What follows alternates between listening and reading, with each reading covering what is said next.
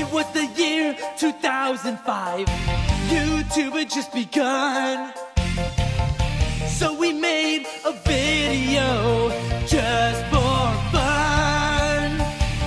We lip synced the Pokemon theme. We thought it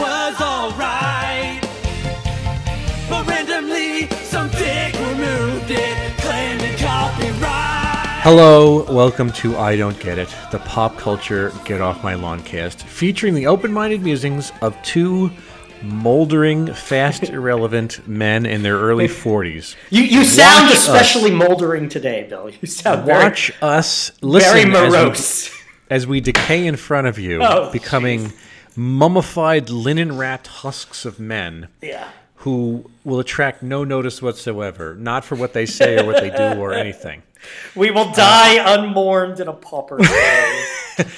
I am your co-host, Bill Scurry of American Caesar Enterprises, and I'm joined by my partner in crime, as the Italians say, Mr. Yes. Noah Tarnow of the Big Quiz Thing. How are you, Noah? I'm hanging in there, Bill. I'm making it happen. I'm living the good life. I do. I think you're living the good. I look up to you, and I don't know who you Oh, look up to, but I assume that is a transitive effect of positive thinking that causes me to say these things. Pay it, pay it forward, my friend. Pay for the idolization. Our topic today. Yes, our topic And, uh, today. Something we've yeah. sort of been wanting to tackle for a while. Although I think we've tackled it around the edges. But uh, why don't you explain, Bill? We're talking about a YouTube comedy channel called Smosh. Smosh, which I guess is a portmanteau for uh, or garbage. I don't know what it is. Doesn't matter. I, I read that it was they took it from a joking mishearing of mosh pit. They heard it as smosh pit, and they're Yeah. like, "That's funny.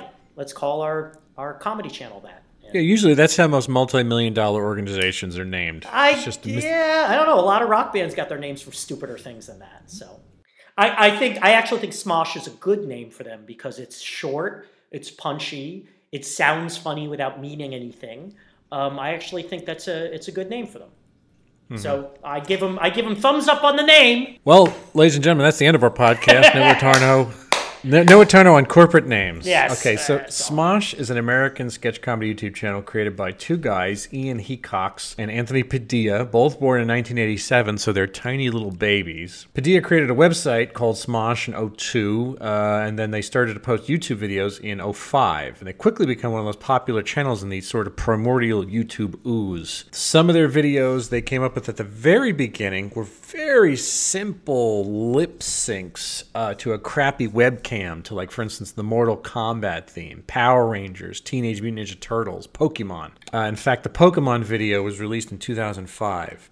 Uh, but it was this, it, it's like this, like sick, sick, ridiculous, viral, meme, meme-ish type hit where they literally just lip sync the Pokemon theme while doing weird make 'em ups in a bedroom and they just pretty much cut it together using whatever bullshit Windows media software they had at the time. That Pokemon thing gained 24 million views, you know, lifetime at, at or at least at the in the age in which it came out, it was the most impressive thing on YouTube, which doesn't say much. I'm sure it's been surpassed now.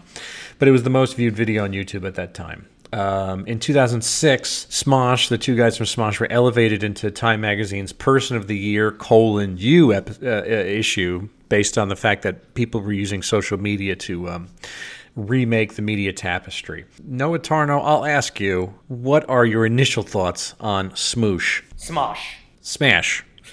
Uh, well, I think you left out some stuff that uh, you know it's it's grown and and now it's you know they've been swallowed up by other companies and they have a whole cast of regular players and they do game shows and they have regular features. Uh, I looked at they have a thing the every blank ever you know every middle school class ever every PE class ever. If blank were real if superheroes were real if TV shows were real you know it's just basically like satire videos and it's a whole network of it and uh, I guess it's big business. Uh, and Padilla left the duo last year so now it's just Hecox and their their little you know their little Dreamlanders team of people.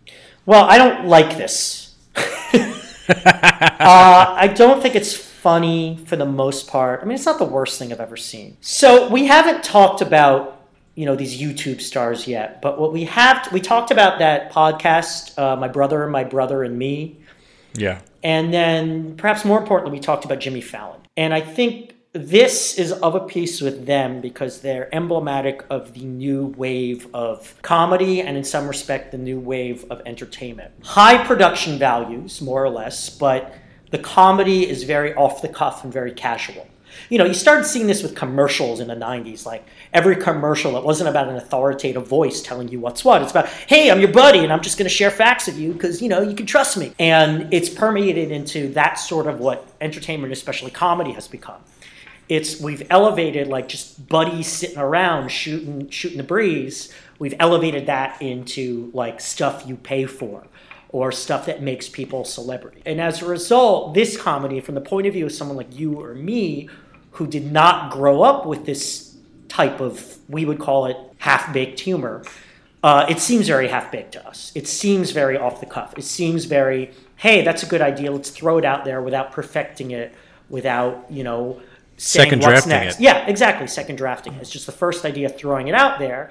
And because these guys have so many hits and become YouTube stars, and partly because technology has enabled it to be easier to put an imprimatur of higher production values on you, they're able to throw out these half baked ideas with the gloss and the sheen of higher production values. So I find this stuff really weak. I mean, it has moments. Uh, I, I thought of you because I watched Rappers in 2018. It's like a profile of the hot new rapper now. He's just a total joke, and he's just this ridiculous guy, and he's a terrible rapper. And his new, uh, you know, great rap song is, is five hours of him rapping about Supreme, and it just shows him for five hours yelling to a microphone, "Supreme, Supreme, Supreme, Supreme." And they're mocking just how it's about nothing, and they're mocking that it's all about brands. You know, his hit song was called Fendi Booty. Mo- raps about the two things he loves, Fendi and booty. So I find this to be reminiscent of when I was a teenager and the stupid ideas I thought up and the jokes I made with my friends. And, you know, maybe I didn't really, but a lot of kids in our generation would get their hands on a, a video camera, or I would get my hands on an audio, uh, you know, like a tape recorder, and I'd record skits, stuff like that. But it's a different world now because kids have access to better technology, so they can make actual videos of this stuff. And YouTube, I mean, this is what's changed the world. They can get these stupid ideas that we all make when we're kids, and they can expose them to the world. And the process of something going viral means, you know, one in a million kids is going to win the lottery, as these kids did, and it's going to go viral, and people are going to love it. I watched an early video. Uh, they did a series, Box Man, about a guy who's just got a big box on his head with a frowny face on it. And I was reminded, remember the Swiss mime troupe Mummenschanz? Yeah, sure. Yeah, those guys were huge in like the 70s. They hosted the, the, the Muppet Yeah. Show. And they were mimes. They were trained mimes. They were artists. They were dancers. They were, you know, communicators. And I was thinking, like, wow, like this would be a lot more interesting if this guy were a mime. But there's clearly no training behind anything. And the rap and the song he raps is a terrible rap song. I mean, it's just not well written and not well delivered. There's nothing good about this other than, hey, it's funny to watch an idiot make a fool of himself, but to look at a silly picture and to watch a monkey jump around. But that has become entertainment viewed by millions. So we're in a whole new world here. I, I take it. I take it. You agree? Yeah, no, I actually I think you did a great job of explaining everything. It's just I'm gonna I'm gonna like turn the axe the other way and, and use the uh, sharp handle rather than the sort of du- the, the the dull edge of the other side because Well, yeah, because I do want to say, like, I think these guys have a germ of talent there, and I think if they worked at it, they could be what I would consider professional level entertainers. You know, they're they're fearless. They have some stage presence, some camera presence. There are funny ideas there, but it's just it's so elementary. No one's telling. Also, these videos are too long. They're like eight minutes long. They need an editor. They need a director. They need all these things that traditionally artists needed to be worth the while to be produced. But now that anyone can produce anything, you don't need that Yeah, anymore. you- You don't need the gatekeepers, and as a result, there doesn't need to be any professionalism. The fact that you know the concept of an editor in our society is dead. At just about every single walk of life that one had the word editor is horrifying. I mean i'm not saying that as a person who mm. edited a number of things be it print and video along the way but just the idea that as a consumer of culture what an editor represented was another set of eyes. It was somebody else to both work over the mechanicals the, the nuts and bolts of it and also the large big picture things. I, I mean it's not their biggest problem isn't that they just don't have an editor. It- although it is emblematic of what's going on with youtube comedy I, I was giving you credit before because i think that you you just said the way in which you described their growth and what the channel became now and then what it looks like and how it behaves is absolutely correct the raw unprofessionalism the sort of unfinished run and gun, half-assed nature of it, though, is I, I mean I don't think that there's been any other moment in history where that kind of thing has been allowed to progress and metastasize No. to No. I mean, and, and I'm not even saying that we haven't had other moments of entertainment in in history, but and I'll even I'll latch it down to comedy. We'll just call it comedy in this case, and and even uh, I so and I'll even say our comedy is maybe from the teens or the 20s, the sort of around the, the time of like S.J. Perelman, where like the Jewish emigres began creating, you know, your your ironic, sardonic American sense of humor that we're known for, and then everything it sort of became, you know, ran through the century, the 20th century, and now we're, you know, we have this great hybridized sense of humor that I think that's truly what American culture exports and what it can do better than almost any other place is to be funny. Now, with this as the prevailing comedy mindset in what you'd call the equivalent of network television, it is chilling because it, it shows, even at a high level, even at a, at a very lucrative finished product level, a stunning degree of sophomoric simplicity. And I'm not even not even a good Yeah. simplicity, but a, a very inchoate, chaotic, unfinished Yeah. first draft idea. Un- un- that's- first drafted. I mean, that's the thing. That's the biggest thing in my mind. I think. Yeah. The, I mean, I'm no expert, but I think the key to comedy is like, hey, that's a funny. You know, when you're a kid, hey, that's a funny idea. That's enough. Yeah. Even when you're not a kid, when you're sitting around with your friends, hey, that's a funny idea. That's worth a laugh. Mm-hmm. Sure, that'll brighten my day. But like, I'm a professional. What's next? People are paying Yeah. for this. What's next? That's a funny idea. Let's shape it. Let's hone it. There's good comedy out there that does that. The good sitcoms do that. We talked about American Vandal. That certainly did that. That's what good comedy is. You take the germ of a funny idea and you, you make something out of it. Often it's commentary. Often it says something about the human, you know, it's it's like when I was talking about Aziz Ansari, Mm-hmm. right? His stand-up act. It was like, all right, it's funny, but it didn't say anything about the human condition or politics or life. And these things don't say anything. It's like uh, you know, it's a monkey in suspenders. It's a guy falling down the steps. It's so it's a it's a dunk booth at the carnival. It it, it bangs your funny bone, and that's the end. It is. It's it's um uh you know Krusty the Clown coming out with the huge ears and then pulling out a giant Q-tip and just him looking at the camera saying, "Oh, there's four more minutes of this." it, it, it's not much difference than than that kind of thing. And it's like anyone who's ever done comedy, and again, I'm going to say anyone who's done comedy in America, and you know who they are, and you know who the great ones are, you even know who the mediocre ones are. But I sort of feel like a common denominator is the great comedy is a process of being built. Of being worked over, of being advanced, Yeah. of being evolved, and Yep. these guys Yep. are almost 30. I mean, they're 29, I think, right? They were born in Yeah. 87. Yeah, I mean, look at any real dedicated stand up you know. And for them, it's a constant process. It's recording your set, it's making notes, it's honing your set, honing it to a diamond Yeah. sheen. And part of it with stand up too is making it sound like you're just talking off Yeah. the cuff. That's part of Yeah. the genius of stand up. They're saying it's funny to watch a guy with a box It's, on his it's, it's They're kind of what they're saying. Well, it's not even. I I don't think I think a matter of stand up. I wouldn't even like limit it to stand up. Although stand up is a perfect example because I think that you see the rigorousness of comedy with stand up because you can actually watch one person's evolution. You know, you watch an Iliza Shlesinger or an Amy Schumer or a Dave Attell or a Richard Pryor, any of these people along the way. You see what they started doing and you see what they became later on, and you can actually chart an evolutionary course. But you, what you, regardless, what you wind up seeing in most anyone who does any kind of work professionally, is a sense of correction and a sense of amendment and a, and a sense of and yeah, you you, Yeah. you use the metaphor diamond sheen, and I think that it Yeah. is both literal and figurative to employ that because honestly, no one has ever pulled a diamond out of the ground and said, "Good enough." This is great. People then I don't know if I found one. people then cut and they they polish and they create many facets and you hone it and you do this thing and it's like that's a metaphor but it's also literal you know watching videos i don't see any technique difference from their mutant ninja turtle lip syncs and pokemon lip syncs to the shit that they were Right. putting out they seems like they haven't learned a thing this might be i wonder if i needed to readjust my recalibrate myself to say, am I looking at outsider artists here?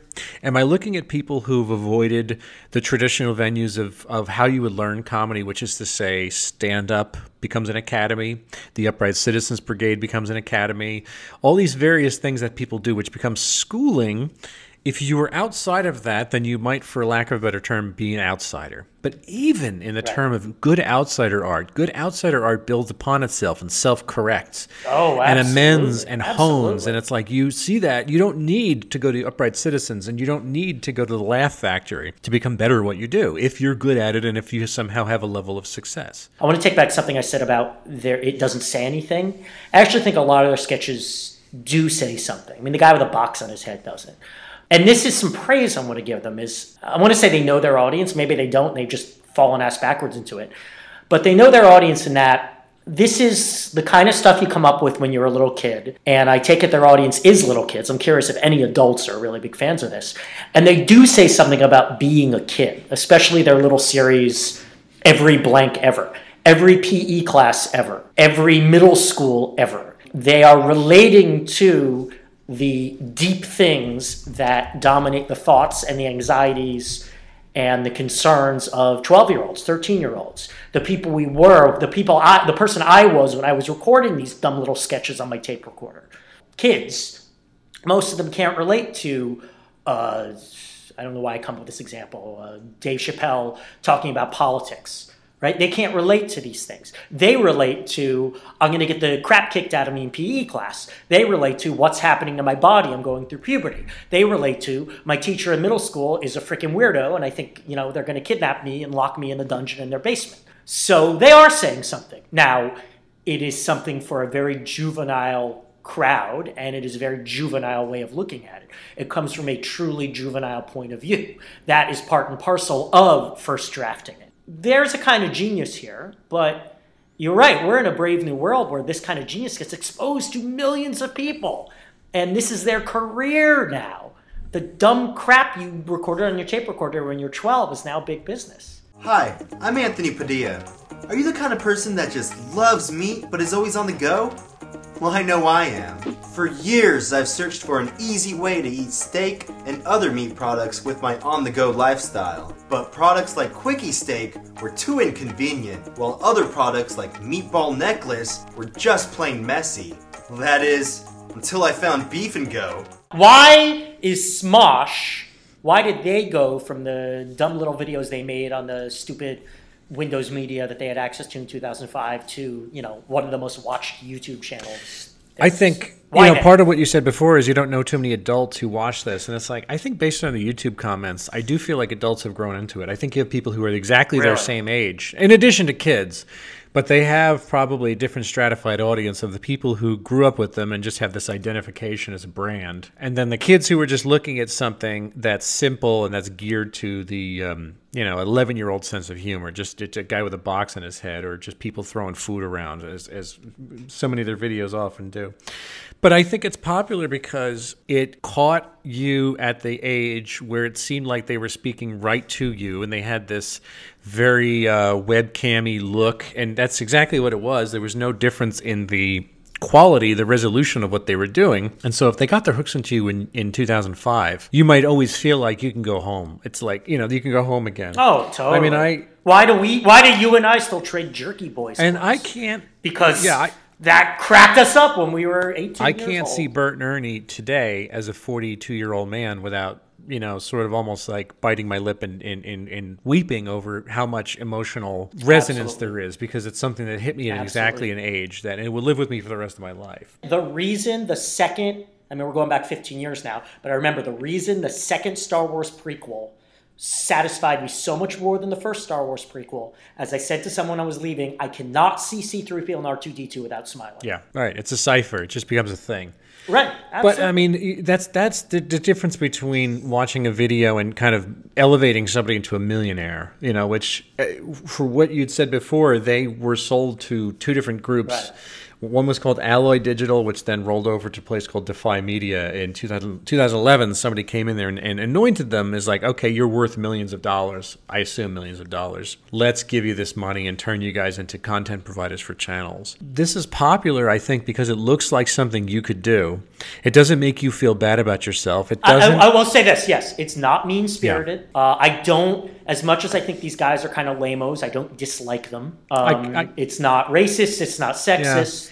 I th- I think you know I don't want to puke when I watch this stuff. so there's It's that. not. No, it's not. It's not that level. It's like, but it could, there could be a difference between you know the Goebbels cast of something that's truly horrific and something that is just vapid and empty. That even at any age, I would have said this. This really doesn't interest me. You know, look, I, I've read comic books my Yeah. entire life, but even when I was a kid, there were comic books that looked like. They were made by people who said these are just comic books. Let's put whatever out here. And that's like, and I turned it down, saying that's horseshit. I'm 12 and I'm not going to read that because that's beneath me, and it looks like you're you're lowballing me. This is not aspirational entertainment. And I think that this is not aspirational entertainment, but the difference is, is that people in this case are the the curve of success for YouTube stardom I think is a lot less for all the reasons you were stating before in terms of removing gatekeepers and removing editors and removing people who tell you no. In in the past we would never even see something like this. This just would not even get to us other than samizdats that we passed around as Right. friends or we ourselves made on audio cassettes, which is what we did. We had radio stations and sketches and you know VHS cassette tapes, and it's that first gear of comedy when you become interested in watching uh, people do funny things. This, I think, is frozen in that first gear. because no one, no one's making them. No. Without the gatekeepers, there no one's making them. And I want to say gatekeepers aren't always good. Gatekeepers sometimes make something worse. Gatekeepers sand down the edges. Gatekeepers, you know, sugarcoat things. There, there are so many examples of a, a raw product that has genius to it that is completely neutered by the record company, the movie studio, the bad editor, et Well, cetera, those are et cetera, those et are specific, not the not the concept of gatekeeping, but the specific gatekeepers. Yes, I Well, yeah, but but there's a point to be made that some things are better without gatekeepers, and that's sort of become the attitude. Like anyone can do Yeah. it, and expertise has no value. yes, anymore. yes. Um, it's it is as you said, it's chilling. It isn't necessarily wrong.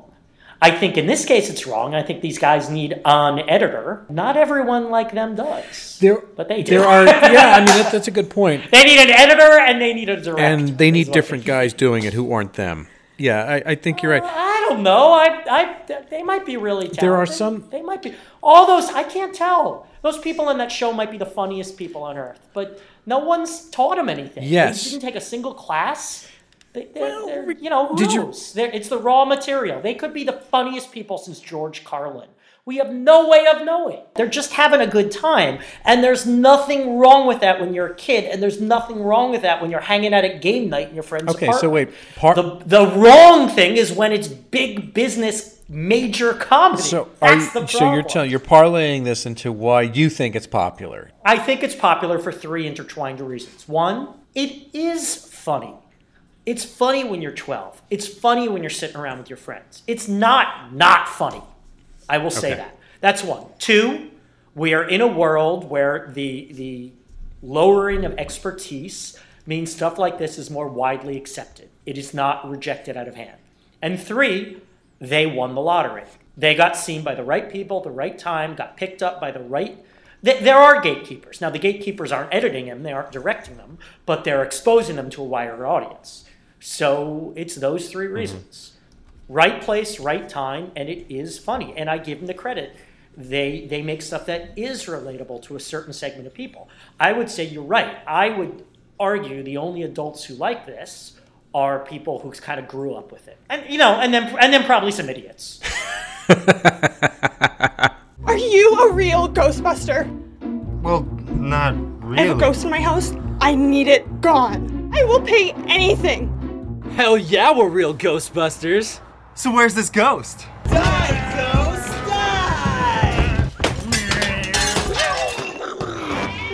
Oh man, she's such an idiot. Would you like this if you were a kid and had a soul, Noah? Yes, I would love it. Really? this. Okay. Yeah, love it. I would think it's very clever. Uh, I would see it as aspirational. This is what I want to do. I want to be one of these guys. I would start my own YouTube channel and imagine it'll catch on the way Smosh did. It wouldn't, because I wouldn't win the lottery like that. Uh, but yeah, I'd want to be these guys. I would want to live my life having fun, making people laugh, just being a clown. I still want to do that. I'm a very lucky person that I get to do that on a very small scale. Yeah. I get to, you know, I get to entertain a room of 250 people and make them laugh and make them have a good time. And I'm, I'm very thankful for mm-hmm. that. I would outgrow it. I mean, but maybe I'd be like these adults who still like it because it pushes my nostalgia buttons. Just the way I liked the Jerky Boys and still like that. I like some SNL skits that in hindsight aren't that funny. It hit me the right place, the right time. It pushed the right buttons. Mm-hmm. I think at this age, I was already beyond this. I don't think. I think I. I'm not even trying to elevate myself and say I'm too smart for this because I. I wasn't. It's just very specifically taste wise. A guy walking into a room and yelling at the camera and like stepping on a donut and then repeating that for eight minutes is not funny. And it, I'd never thought it was funny. And I'm, I'm wrapping my head around this, trying to figure out why are they doing this food? What is it? Your- My food beats your food. I watched the Great Food Challenge. I watched a bunch of those over the course of years, and it's just essentially this annual thing they repeat back. Some guy with a, a he tapes a donut under his armpit, and it's like there's a girl comes over in a bikini and starts smelling it and saying, "What a great." You know what a great uh, deodorant you have, and it's like uh, these are adults doing this. I mean, and they were doing this when they were twelve, and they're doing this now when they're fucking Yeah, twenty-eight. well, they're, they're, they're doing it for kids. They're either in a state of arrested development or they know what they're doing. Hey, this is stupid, but kids love it. Well, the, you, know, you mentioned before that the uh, the one guy uh, Padilla had left the channel because I think he said something about it. he the the corporate strictures of what Defy Media was asking him to do to keep the brand was too was too restricting, and so he decided to make his own channel. So I decided to go to his channel and look at his videos. His videos are exactly the same thing. His, I'm sure it's like, are. what are you talking about, you fucking crack addict? It's like, what, what, what? Seriously, what is this? Okay, I, I got a pretty good thing with Ian here in Smosh, but the solo Padilla thing, you know, we will stride the earth like titans, and I will be hosting the Oscars next year. I mean, egos. Look, hey, uh, if I were these guys and picked up when I was in high school or whatever, and I, I'd, I'd have an ego the size of Mount Everest. I made all these same videos and made all made all the same things on audio cassette. Never thought it was worth anyone else listening to it. It was strictly But you would have if millions of people were listening to it and millions of people were telling you it was funny. You would have bought your own hype It's- because kids will do it's hard that. to say. Yes, no. There's look. There's something to what you're saying, uh, but I would also like to think that whether I'm the guy who's making it or the kid who's watching it. Right now, we're talking strictly in a viewership capacity. You know, I was, you know, I was listening to George Carlin albums when I was 11 years old. I was watching Monty Python. I mean, I'm not saying that these are great hallmarks of, of any sort of intellectual genius or taste or discernment. They were merely I, I think they are. I just think that okay. look, it was I didn't know what they were. I just watched them. You know, I, I was they were funny and they said something. yeah, but I didn't know. You know, I knew what they said. I didn't get any of the marijuana material from Carlin, and yet I understood that there was a lot there that I, I got timing. I got funny. I knew why enough was funny that the stuff that I didn't get went right past me, and I just took it on face value that that stuff is funny too, even if I didn't get it. There was never room for this in my comedy diet. You know, like this kind of thing would have always just been. I don't know what this is. That's not true. We talked about the Jerky Boys before. Jerky, You loved the the Jerky, Jerky Boys, were more. The Jerky Boys had construction, and there was storytelling. There was voices, and there was also Jer- mm, Not a lot. not a lot. But you know what? Not But- a but- lot. And you know what? For all the funny things in there, it was weighed down with garbage. There are like half a dozen Jerky Boy sketches that I love, and then the second half it turns into like gay panic. and No, that stuff. But the stuff that we quote today, the stuff that we think back on, I think to me is like the pyramids. I think it is something that is like somehow they accidentally made a very simple thing that was stunningly genius in the way they made it. And they, they it wasn't that it wasn't as funny then as it is today. Time has come by, time has stripped away the artifice, time has moved us beyond that. And I can say that about any great thing. You know, it's just something that exists for all of time. You take it out of the moment in which it's made, and if it's still funny, then it has to be really, really funny that somehow it endures. Uh, you know, something I, I just comes to mind is uh, remember you can't do that on television. Yeah, sure, I love that show. So for those who don't know, it was on Nickelodeon. It was like a Canadian sketch comedy show for teenagers, and it was a group of teenagers and a couple of adults. And and it, the reason Nickelodeon is all about slime started with that because the gimmick on that show was every time a kid said "I don't know," they'd get dosed with green slime that would fall from the ceiling. And I loved that show as a kid. And part what I loved about it was aspirational. Like I'm like, ooh, like I'd love to be in that cast, you know. Yeah. Um, and I watched some of it again a few years ago, and it's not that funny. Uh, I mean, it's got a good sense of humor, and it's got a good kind of like cynicism about the world. You know, it's a little like SNL and Monty Python, which I think was the idea. Let's make these things for kids. and that it's got a kind of got the kind of smart aleck thing. And back then, no enter- very little entertainment for kids had a smart aleck element at all. It was all very straight faced, right, and very sincere. And I liked that about it. But in hindsight, it's not that good. Uh, it's not that funny. So I think I would have liked the kind of we don't care, it's just reckless abandon. You may have killed me in Food Battle 2010, but my pink frosted sprinkled donut's gonna kick your stupid ass this year. Oh, yeah? Well, me and my new favorite food, the rainbow lollipop, can do way more everyday tasks than your pink sprinkly turd. Bring it on, douche pickle! Ah! Is the success of Smosh a sign of the apocalypse? I, th- I think for, for a number of different uh, tacks, I would say yeah. And, and the first one I was saying, oh, look, I've dabbled in YouTube web video. You know, I did that for a good number of years, and we'll still do it on occasion. Of trying to put content out on YouTube, and not anything like this, but using YouTube as a, as a, a, a venue of self expression to get around the gatekeepers, essentially, not to avoid editing, but to avoid the people who would tell our finished product no. And we had a, people I've worked Right. with had a slight level of success with it, something that you know was was nice. It was a small return on investment to prove that we could at least do it, even if we weren't having huge returns. To see something like Smosh, which doesn't use any of the refinement techniques and the skill that a lot of the comedy storytelling type short films that I was doing you know, which went nowhere, to see these guys get huge is kind of crazy. And it, it made me think look at my notes here. I wrote, um, I said, I guess kids toggle between the smoshes of the world, Netflix, and Instagram, and they cultivate a media diet of entertainment and news from these sources, you know, which gives me the distinct impression that children today are culturally malnourished. Because honestly, and this isn't a matter of just trying to say like we had it better, because like you said, there's plenty of stupid, goofy bullshit back then. I think the whole idea was that they they weren't trying to keep it at a low level. There wasn't the idea that they were trying to ground the median or underwater. And I almost assume that there is a concerted effort to make sure that this stuff doesn't elevate past a certain level because I mean obviously it's not the level of discourse, the reading level, the vocabulary level, the types of comedy, the range of acting and performances don't get better. There isn't there isn't allowed a sort of evolution or advancement. And it's one thing to start out in a certain way, but it's another thing to maintain it and not allow any kind of elevation. you know, the other thing I can say too is that with them being bought by a huge company that has um, aligned them in sort of a multi-channel network of other brands you know they have a feminist brand they have a tech brand they have a number of different things and this is just one of their channels. Not that you know on youtube it's its own thing but the company's portfolio they bought it to kit out one like sort of precinct to their portfolio. To see that this was something that's I, i'm sure it must have just been a completely clueless biz dev person they said we don't know what this is and we may never know what this is, but we should just buy it. Let's just throw a cannon of money at it and uh, just fire cash at it. Let's just have it rather than not have it, even if we don't understand what it is. But at least we know we will own it. And so it was just like rather get the thumbs down for Money Masters, it got the thumbs up. Right. It- It's like I guarantee you that someone who's 35 and in charge of biz dev doesn't know what this is. They don't know how to make it better, but they bought it anyway. but they're desperately afraid of missing out on something. Well, Bill, I'm going to possibly defy expectations and say this is not a sign of apocalypse. and I'll tell you why. Because, and this is a theme I come back to a lot on this podcast, is I've said this a lot. I've said, well, I don't like this, but it's fine so long as it doesn't become the gold standard.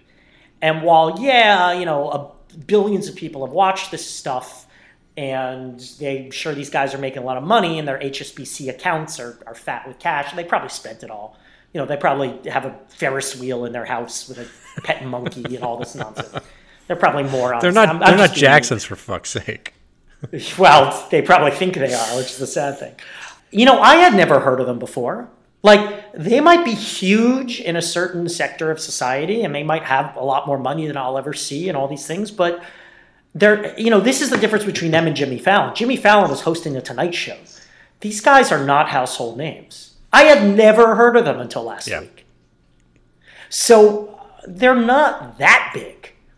Yes, if they're hosting The Tonight Show, we have a problem. Hosting Tonight Show though is I think that's a lesser that's a lesser Really? merit than this. Oh yes, absolutely. They're they are they are held up as American comedy More uh, epitomized. More people. When when you are hosting the Tonight Show, you are putting you are the final jokes that people hear before they go More to bed. people is the host of the Tonight with Show. With more influence power listen to they watch Smosh than have ever watched Jimmy Fallon on Tonight Show in the history Oh, of the show. That might Yes, be true. it's that might be true. true. But they but they still don't have the cultural cachet. Now, maybe this is a sign that in 10 years they will. And if in 10 years Smosh has taken over the comedy world, they have won the Mark Well, Twain it Humor takes- Prize. Yes, then we have a problem. But for now, it doesn't It's matter. our co- it doesn't difference. matter to the million people watching. Taking a crap hasn't taken over the culture, and everyone does that almost every It's day. our comedy It's- world, though. You're talking about like you know the comedy world isn't one thing. It's it's it's so balkanized that you know like they and all, and I think we are able to sort of look at something through little like but putting our hands over our, our faces and looking through the cracks between our fingers. I'm All right. seeing But everybody does that. But everybody yeah, but does more that. people more people do that and see them than don't, and we are in the minority of people who aren't calling these guys All- all right. American But- masters. but they- Peabody Award They winners. see, yeah, but they see them, but do they care? Yeah, that's a good point because I don't think kids care about anything. I'll be honest with you now. I think that everything is completely ah. disposable. It, it, all of entertainment, all of uh, uh, filmed entertainment is a used Kleenex. There's no more staying power or permanence, which is why we don't have books, which is why we don't have learning, which is why we don't have all the things that we rail about on this show. Which is which is why Oscar-winning movies become forgotten. Which is why three billboards in Billings or Missouri or whatever it is, it's like no one's going to talk. Six months, no one's going to give a shit. No one's going to remember what the hell that movie was any more than anybody remembers what, what the artist was or what Crash was. You're absolutely right. It's disposable. Everyone remembers Crash because everyone hated it. Let's take a stab at a knife. Let's take a stab at your mom with my dictionary. All right, celery. Here we go. Ian, can you hand me that? The baguette? What'd you just call me? I asked if you wanted the baguette. It's pronounced baguette. What It's is- French. Is our slash your slash my dislike of this thing based in jealousy? Oh yeah, sure, sure. I, I, I mean, I think it's a sign of how of the odd mood I'm in today that I'm not as I, I'm more complimentary of these morons than I really might have been in a, a another day this week. Um, but I'm definitely jealous because you know I always dreamed of being a funny guy and being seen by a zillion. I mean, I say this in every show, like yeah, because I'm an entertainer and millions of people aren't watching it and watching what I do, and I work way harder on my work than these guys seem to work on theirs. So sure, I'm jealous. As somebody who did this when I was a kid, all this same sort of um, low lo-fi uh, bullshit make 'em ups at exactly that same age back in the day. You know, it was it was 1985 and 1986 rather than 2005 and 2006. And as an adult, you know, I've made pieces of art that were designed to entertain, hopefully reflecting my influences in some level of. Uh, canny competency that I've accrued over the years. I'm very jealous of this, and maybe that's maybe that is what fuels, maybe more so than almost any other topic we've done on this show. I could say that the my brother, my Really? brother and me people. I don't know if I said I was jealous of them. I think I did say I was jealous of them because I wanted to have some level of success based on easy discourse. But ultimately, th- like Right. those guys won me over with how there was a kinship where I, I could see myself being like the fourth McElroy brother in that case. Be, because I, I, I far, Yeah. I wouldn't say far, but I, I prefer this to that. Yeah, yeah, I- I, think these guys are more talented, and I think they. I thought that my brother and my brother guys seemed utterly unlikable. I want to, uh, uh, like in Casino, when they kill Joe Pesci, I want to take these guys into a cornfield, beat them to death with aluminum bats, and then bury them in a shallow grave. I have no, no love for this being. product at all. And you know, the, the my brother, right. my brother, and me guys, they they Well- did. The charisma won me over, but these people, I feel like, are doing everything wrong. And it, it's as if watching the guy in school next to you fail a test, and the teacher comes over and puts him on the sh- puts him on the teacher's shoulder and plays "We Are the Champions." And Well, but that's that's we're in the Trump era, I- right? Someone who cheats and lies and is not And gets it wrong, and is but- and is not curious and and doesn't doesn't do the work when they win in the end. That was my one of my main thoughts the night he won. I'm so glad I'm not a parent because what do you tell a Yeah, how child do you explain any of this about shit? working hard and being polite and listening to others? Yeah. I mean, how do you tell a child yeah, that? I think I literally I don't think we have anything left to say. I think we're going There is nothing left. we're going to as long as we could possibly go. about. I, I, I, for a second there, I forgot the name of the topic. so I will never ever think about these guys again. So if you could possibly stand a single more second of us talking, you can find Please, please. other episodes on iTunes, SoundCloud, Google Play, Stitcher, tweet at Noah and Bill Show. Write to us at Noah and Bill Don't Get It at gmail.com. Visit I Don't Get It Podcast. Give us a review on iTunes. We love those things. Uh, specifically, you can find each of us by our Twitter handles. Me at William Scurry, Noah Tarnow. BigQuizThing.com at Big Quiz Thing, also at Noah Yeah. Tarnow. We're having a good time. What can I tell you? Business is going great. That's good. Everything else in my life is not going great, but business is going Entertainment's great. so- falling apart, your Ah. personal life falling apart, but at least, uh, yeah, Yeah. at least you'll have a At least I'm keeping busy and making, making dough. the dough. All right, well, until the next unfulfilling, unsatisfying, bilious episode, I can safely say we don't get it. A production of American Caesar Enterprises 2018.